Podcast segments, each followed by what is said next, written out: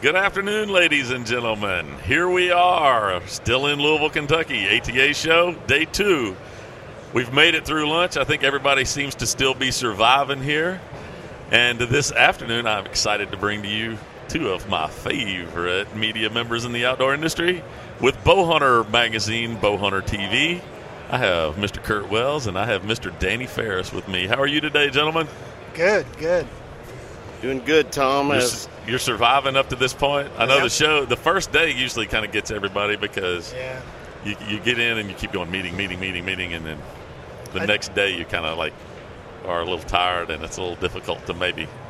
I'd be wa- I'd rather be walking around in the mountains than standing on this Yeah, concrete.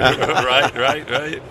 and we've been talking a long time at this point. I know, I know. Yeah. You know what you I start mean? running out of words after a while, yeah, right? but uh, you know what? Your voice is hanging in there pretty good. I don't know if anyone has ever told you this, but you kind of have a voice for radio. I've got a face for Possibly radio a face for radio too. I actually hear that more often, yeah, th- those in those in glass houses should not cast stones. right? What my mama always used to tell me.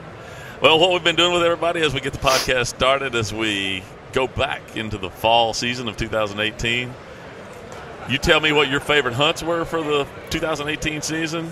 We will not discuss anything that happened during my 2018 season. We, I, I was there. yeah. I right, was we- there. We, we might rehash that later after you Okay. talk about the high points of what you and Curt were able to do this year. Well, uh, I'm gonna let age before beauty go. Well, I had kind of an up and down season, but I had a caribou hunt in Newfoundland, which is always an adventure going up there hunting with the Newfies. But uh, Yeah.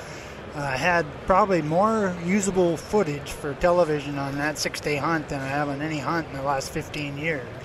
And lots of action, big caribou bulls, and uh, and uh, finally took a bull on the last day. It was a bull that I had passed on the second day, so uh, he was kind of my Redemption. There's your insurance shot at policy. redemption yeah. there, right? yeah, yeah, that was a great hunt. Lots of fun. That usually starts to stress me out if I've like let one go on maybe the second day that I know I would shoot on the last day. That's when the anxiety starts to build. I'm like, "Yep, I blew it," Yeah, and that's like with two days left in the hunt. and then the problem is when you get home, if you pass one, your boss sees that you passed one that you probably should have shot. right? Yeah. Now you have no episode. Right. But, that uh, compounds the injury. I dodged that bullet. So Uh, uh, uh, most years, you at least try to squeeze in a turkey hunt in the spring. Were you able to go out and try to do one of those this yeah, year? Yeah, we did uh, hunt Kansas this year, but we hit three days of just super high winds, and that just killed us. And, Right. Uh, my 16 year old grandson Carson, he killed a bird. Okay. But that was about it. It was pretty tough. And then I went on a uh, black bear hunt in Saskatchewan Yep. and uh, killed my first color phase there. I've shot lots of black bears, but that, uh, I was Nice. kind of looking for a color phase, and I found that. And uh, one of the interesting things on that hunt was uh, I was I always like to take and put up a trail camera, Browning trail camera, and set on video Right. to try to get other angles of the shot and that kind of thing. And I set a camera up on a small tree, and as high as I could reach, which is about seven feet, and every bear that walked in there went straight to that trail camera first before mm-hmm. anything else. Because Right. I didn't use any scent control and I didn't have a steel box or security box, but every single bear noticed that camera right away and went right to it. But Right.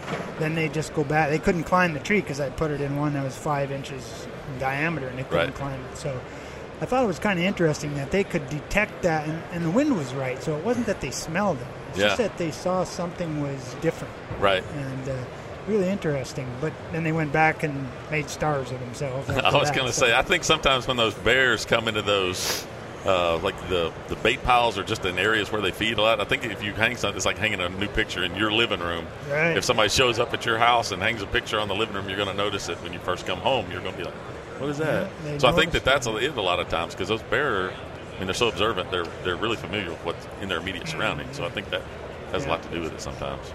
Yeah, that was interesting. And then we went on an elk hunt. Me and Danny went on a DIY elk hunt in Colorado. I'll let you tell him. I'll let him tell that story. There wasn't much tell. I was going to say. I think I saw Danny with his tail tucked between his legs, like the week after. Uh, I think you might have, you might have stopped to see Lane before you came to see me. I did. that I went to a ball game, and then uh, and then I I came up and met up with you. Um, had a whole lot more action once I got there. Wait a you minute. know. Speaking of Lane, that's how I should have introduced you. What's I should that? have said, ladies and gentlemen, I have Lane Farris's father on set yeah, here today. Right. That'd The leading tackler for Western Colorado. Was- Is it Western Colorado? yeah, Am I saying yeah, that right yeah. this year? Yeah. Did he lead the conference in tackles? No, he was number two in solo co- in solo tackles in the conference. Can you Number take, two. can you still take him? Can Pop still take him? Uh, yeah, absolutely. I Oh, got that. yeah. I'll I take got- some money on that. I got that dad mean. You oh, know yeah, what I mean? you, you, you play by old man rules. Yeah, old man rules. I'll cheat. You know. No, truth be told, uh, no, I don't. Even in my prime, I don't think I wanted to be match up head to head with him. You know. He does a whole lot of things better than I did, and he's smarter on top of it. So, uh, yeah, We don't have to get very far to make it to yeah, that. no, no, no. That's not saying much. So you had. Uh, we'll, come back to elk season. Okay. Anything else outside of that? You had a, you had a, killed a really nice animal. Was it a mule deer? Maybe two weeks after you saw me. No, no. I uh, there was a whitetail. In, That's that's uh, what I was. I was thinking about in the whitetail. Kansas. That's what I was Um, thinking about the whitetail. And I had actually drawn a mule deer stamp there in Kansas, which Okay. is pretty coveted. Yeah. And uh, one of our contributors, a guy named Matt Palmquist, um, who has killed a couple of really stomper muleys in western Kansas. You know, Right. he was helping me out. And uh, when you got a resource like that, man, you know, even though I like going to Kansas for my whitetails, Right. you got a resource like Matt uh, for man draw that mule deer stamp. You give it some time. So we went out there with the whole intention that we were we are going to cover a bunch of walk-in areas and and some of Matt's areas and really you know try to find turn up a, a really big mule deer. Right. So anyway, we uh, we spent about a week looking. Um, didn't really come across any that uh, we wanted to go ahead and put our tag on at that point. And uh, um, after I had been there for at least a week, Right. I came back for a ball game again, Right. and then went back again. Um, and uh, we finally found a big muley, big 180, 185 inch muley, and Right. uh, him and another good buck chased a doe through the CRP field. Me and my cameraman went all the way around and kind of got a reverse angle from the highway, looking through the spotting scope, um, watching these two muleys chase this doe down into a, a big weedy bottom that we'd been hunting uh, earlier that day. It was walking, Right. and up comes, up stands a buck out of this uh, out of this weed patch when these other ones were chasing this doe down in there. And the first thing I said, I looked over at my cameraman and said, "Oh man, there's another good muley." I put the glass on him. It was a, it was a whitetail.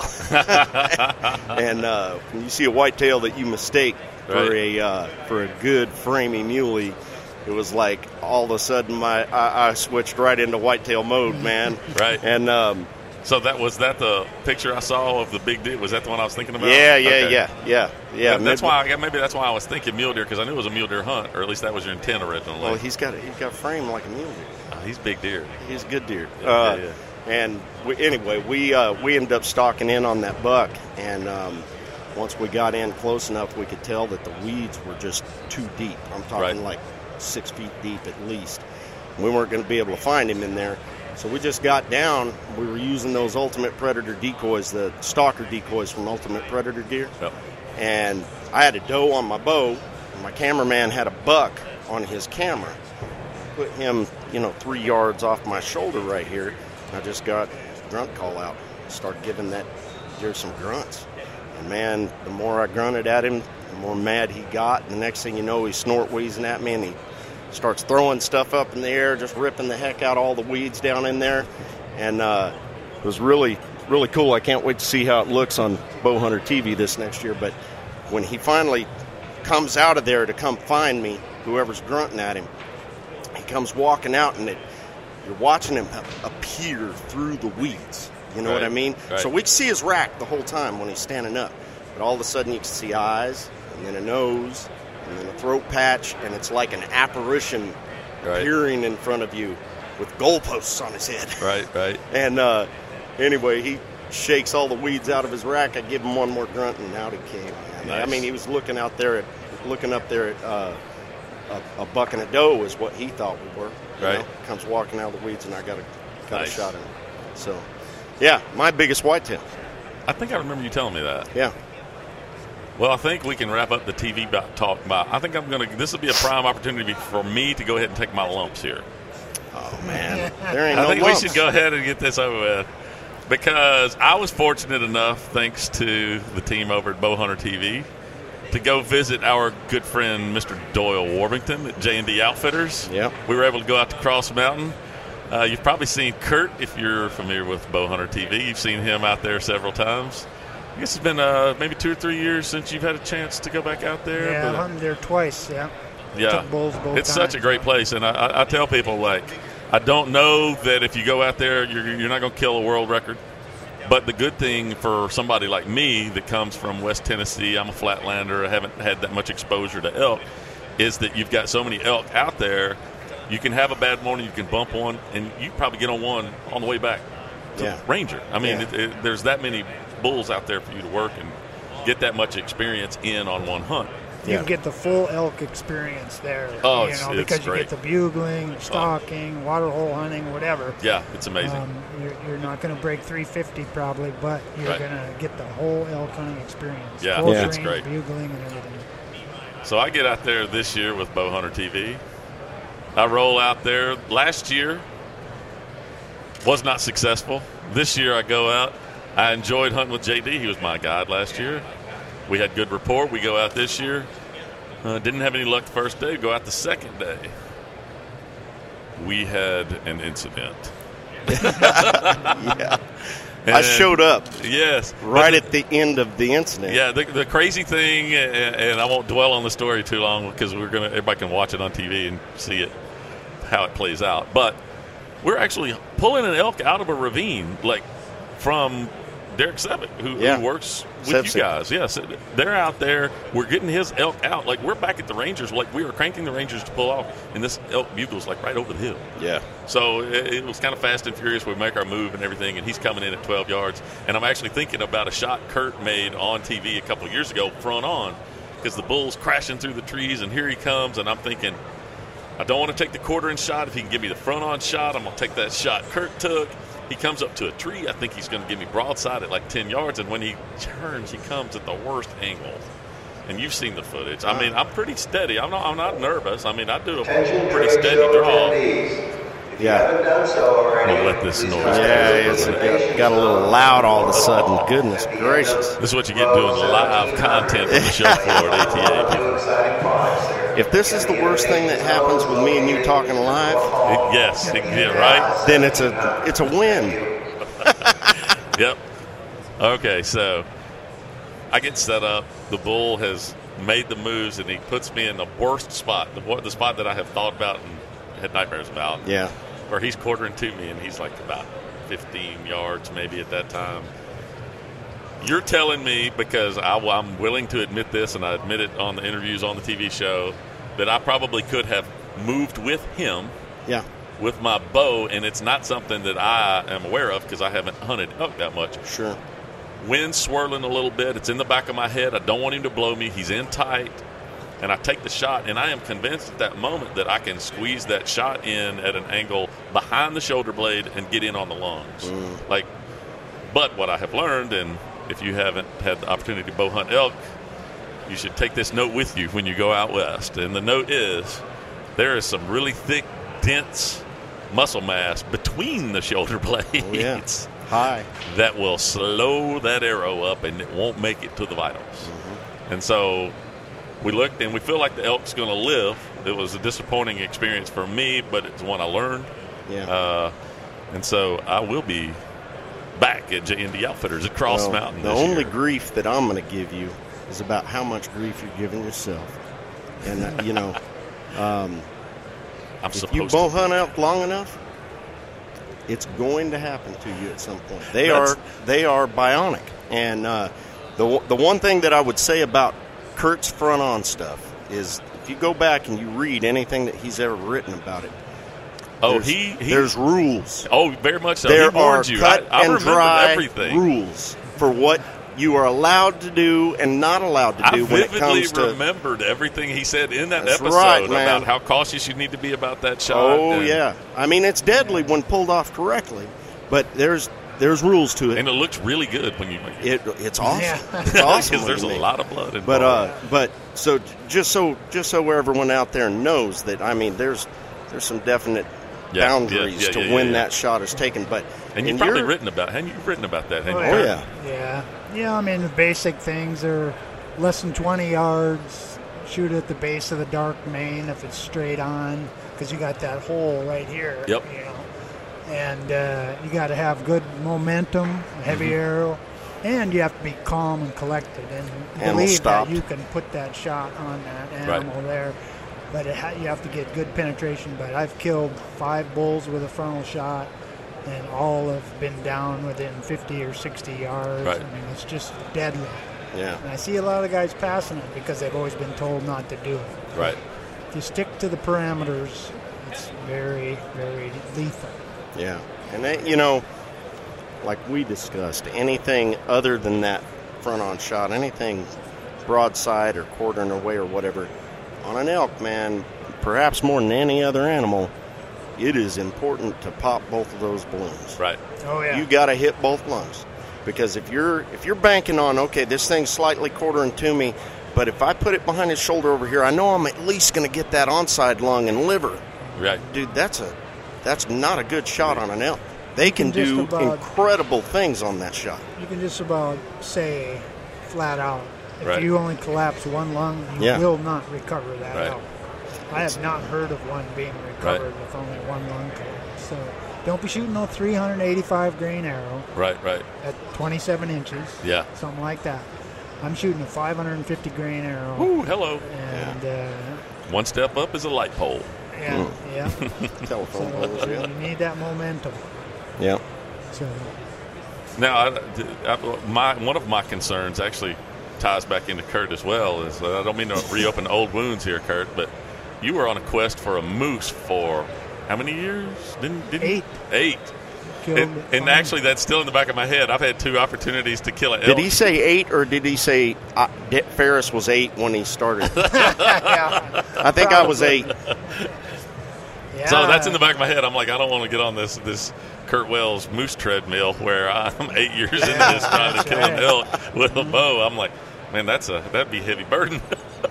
Yeah, that's why I was so happy when you finally took one down, though. Yeah, everybody has their nemesis animal, you know, where they I know what just mine can't is. get anything to go right. And I hunted Manitoba twice, Newfoundland twice, Yukon three times, Alaska once, and uh, finally in the eighth hunt, Yeah. I uh, was able to get it done. But you know, that animal meant a lot to me when I finally got him, and uh, I get a lot of comments about that particular show, you know. Yeah.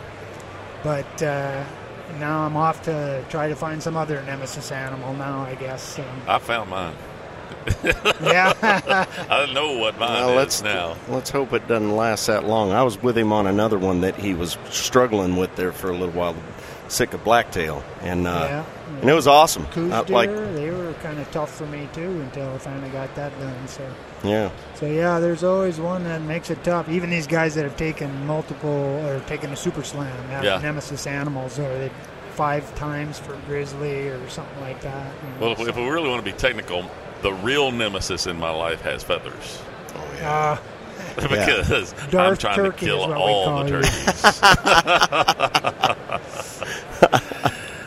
okay, so we've talked enough about hunting. I've been asking all of our hosts uh, a couple of questions, a little playful here. We keep it family friendly here. Uh, as I'm coming up with a good question for Curt, I think I know what I'm going to go with on Danny here. okay. Your Shoot. three favorite football players of all time. Wow. And we're going to take Lane out. I'm going to save you that. We're going to call Lane number one, so you give me two, three, four. Oh my goodness, John Elway's on the list. Okay. Matter of fact, John Elway ran for president. He'd make it. I'm, con- I'm, I- I'm convinced. I do tell people this uh, as a football fan and somebody from Tennessee. I might get run out of the state if somebody hears this. But if I had to pick one quarterback to win a football game for me all time, I'm probably picking Elway actually over Manning, which will get me thrown clean out of my home state Oh, when is I get that home. right? Yes. Oh yeah, I'm done. I'll have to pack when I get home. But I would probably take Elway. So I like that pick. yeah, yeah. I really like. Uh, I really like Elway. Um, gosh, one of them is a long time ago, man, and uh, and some people that I know will kick me for this, but uh, Charlie Waters, he was uh, a defensive safety? captain. Yeah, yeah, for the for the Cowboys. Cowboys. Yeah. way back when, you know. Yeah. Um, I he played. just I think. Cliff Harris was on the secondary with him. I Yeah. think it was Cliff Harris and Charlie Waters. Yes. I think that was in that same group. Yeah, he was a beast. Um, yeah, I ju- just always liked him a Right. lot. Thought he was a class act. Um, yeah, man, really spreads out pretty thin after that. There's a lot of guys that I like for their tenacity. There's a lot of guys that I like for their attitudes off the field, their brains. You know, um, I really like Peyton Manning, for instance. I mean, That's Manning, a fine American right there, Yes, University of is, man. Tennessee. He's just cla well, I, you know, we'll forgive him for some things, but uh, he, uh, I, I don't know if a smarter player ever lived. You know, I, Um, yeah, I think he, he's in that debate for yeah. sure. I, you know, I don't think that. Uh, I don't think that that guy was the most physically gifted out there. And see, I'm always Yeah. a fan of the guy that wasn't physically gifted. That means you, know? must love me. I can relate. I'm climbing uphill all the oh, time. Oh yeah, yeah. I'm a, I'm a huge Tom Rainey fan. They- that- Yeah. that- I'm on the list then, right? Yeah, you're on Okay, the I played high school football. That counts. Let's see, where do I, where do I want Okay, to take, was that good enough That was good did- enough. okay, No, that's, all right. that's what we're looking for. We're just looking for a little non-hunting dialogue. Give somebody a There we go. small window into what you do and don't like. Yeah. I'm trying to think about a good question for Curt here. I think I got one here. Uh-oh, that sounds dangerous. I no, we're gonna we're, we're gonna keep it easy for I think. But no, I'll give you a choice. I'll let you pick your category. We can do food. Oh Tell- God, that is the most boring category on earth for Curt. That's good. Eh, Oh, wait, what is it like? want- French fries? Oh, Let's like just- man, no right. adventure, no adventure at all. so all right, we'll take we'll take food off the table. Then we'll go. You have TV, music, or sports. Mm, let's go with sports. Sports. Your three favorite teams. They don't have to be out of one particular football, basketball, anything, and they can be collegiate because I know some people, uh, especially in the South, obviously they have a favorite team, and it could be collegiate. Well, I'm kind of a homer, so uh, Minnesota Vikings. Oh, okay. uh, that's why I got all these scars. Wow. But, uh, Boy, you're a glutton. I'm a Minnesota Vikings fan through and through. And uh, but now they're out of the playoffs, so I'm kind of rooting for Patrick Mahomes in Kansas City. And I do like watching that guy. Kind of get Oh, yeah. he His can whip it around. poise at being a rookie, what you know, Yeah. it's amazing. And um, boy, I don't know. Boy, if you're still a Vikings fan, because you were still uh, a kid when Fran Tarkenton was going to the Super Bowl Yeah. and Oh, losing yeah. all the time. So if you're still a were you were you a true blue Viking fan in those days when they went to the Super Bowl and Yeah, Alan purple Page, people, yeah, purple people eaters and John Randle, he was my favorite of all time. Oh, yeah. Unre- undrafted. didn't they, didn't he make it to Hall of Fame? I think he's in. Yeah, Yeah, he was a maniac. But uh, yeah, so I'm trying to love the Timberwolves. They're making it difficult on me, Yeah, but right, uh, right. uh, I'm, I'm trying to stick with them. I used to be a huge baseball fan, and Yeah. when Kirby Puckett announced that he had to quit playing because Yeah. of glaucoma, that was one day I was extremely upset because I like Kirby Puckett so much. You know? I did like him. I uh, I still think, at least in my lifetime, that was probably the greatest World Series ever played. Oh, That yeah. Game Seven with them and the Braves that Mhm. year. Yeah, Kirby hits the home run to win it. Was the bottom of the tenth? yeah. I know it was extra innings. I'm trying to recall. It might have been in the 11th or 12th, somewhere in there. Yeah, yeah, yeah. So, but mostly I'm a football NFL fan. You know, we Yeah. we got the Gophers for college basketball or college football, and that's Right. a waste. So, especially when you uh, see how big of a deal it is in the southeast part of the Yeah. country. You know, I mean, college football. Right, right. You know, and the the Clemson Alabama game was a good time. I really enjoyed that game. That Yeah. Trevor Lawrence is unbelievable That guy's football amazing. player. Amazing. Yeah. And he's a true freshman. A if true I, freshman. If I'm remembering that correctly. You So, think about that for a second. You watch him in that game. Yeah, Less than six months ago, he was at his senior prom. that's amazing. Yeah. Can you even 6'6" and imagine? rocket for an arm. you know. God. He's got the head, too. I mean, Yeah. he seems to, like, know what's going on, got a feel for the game. That kid's going to be good. He's kind of rocking the half mullet, kind of in the helmet. It Hey, like I'm a on mullet. team mullet. I'm Hey, all over me that. Me too, man. Me too. I was there. Bring back the mullet. Mine was beautiful. Hey, business in front, party in Party the in the back. back. My other favorite team sports are bass fishing, musky fishing, ice fishing with my sons and grandsons. There you go. Nice. So- I do like that. Let me see. I guess that's going to do it here. We won't drag it out anymore. I wanted to give everybody a chance to get a little playful question in there, a little window into your. Okay, do we get an personal interest. opportunity What? to ask you a question? Sure. Go ahead. Okay. Which turkey is smarter?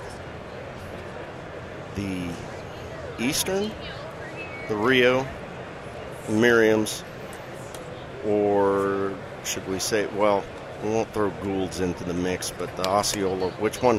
Which one do you think is the smartest turkey, or do you believe that there is no such thing as a smart turkey? There's only scared turkeys or terrified turkeys. You get the long-winded answer, but it's not too terribly long. Okay. I'm not convinced any of them are smart. Right. I am convinced that they have. They're the most skittish animals that I hunt. Their survival skills. I mean, they go from zero to panic and gone quicker than anything that I've ever hunted. And we all know it's an obsession of mine. But if I had to pick one that I felt was the most difficult, like day in and day out, I'm gonna say the Eastern because they're crazy. They're, Yeah. cra- they're on top of being like stupid. They're crazy. you, don't have any idea what they're going to do. It's like Star Trek. He'll be in front of you, goblin, and then to do the teletransport, and he's behind you 30 feet. And you're like, how did you get back there? Oh yeah. I will say I think Merriams are underrated, but a lot of that, at least in my experience with Merriams, every Merriam that I've hunted has been in Creek western bottoms. terrain in the creek bottoms. Yeah. And so the terrain plays this awkward factor on So- those. Different deal when you hunt a Merriam's in the mountains. Yeah, Yeah. and so uh, I, I do like that challenge with the Miriam when you've got to deal with the geography, and, and Sure. that, that makes it a little more difficult. But if I had to say one, though, uh, now there were, there's a challenge with the Osceolas because they will not, uh, they'll, they'll go silent more quickly than the others. Mm-hmm. Like Easterns will go silent, but man, you catch Osceolas wrong, and you'll hear him maybe once in the tree, and he won't gobble the rest of the day. That's it. Done. And so that makes it hard. You're you're almost deer hunting at that point. You know, just Mm. trying to find food sources and water sources, and Yeah. so that can make it a challenge. What I hate about turkeys is I despise getting outsmarted by something with a brain the size of a grape. That's why I keep trying to tell myself they're stupid. Yeah. They just really are, even though they make me look like a fool more often than not. Well, they Oh. don't uh. even know where they're going. How are we supposed to figure it? That's a fact right there. Yeah. That's the that's the best statement I think I've ever heard about turkeys. Well, there's They there's, don't even know where they're going. How am I supposed to know where they're going? there's a lot of as you know because you're turkey obsessed. There's Yes. a lot of people that just don't understand the appeal.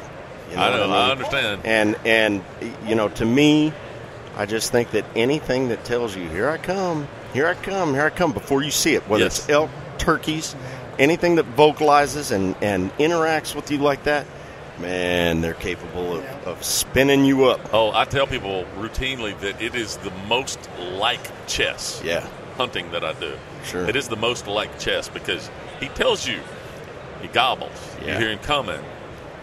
yeah, He's over here behind you. And then it's like, do I actually turn or do I give him time to walk around me? I mean, there's moments where you've got to make that decision. And sometimes you can turn and be behind a tree or give you an opportunity to make a move. Or sometimes you turn and he flies off. yeah.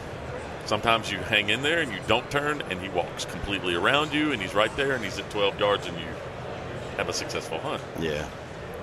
But we all know my obsession with Oh man. Yeah, why do you hate them so much? I I actually have a real story for that. I actually have a real story, and I'll abbreviate it a little bit.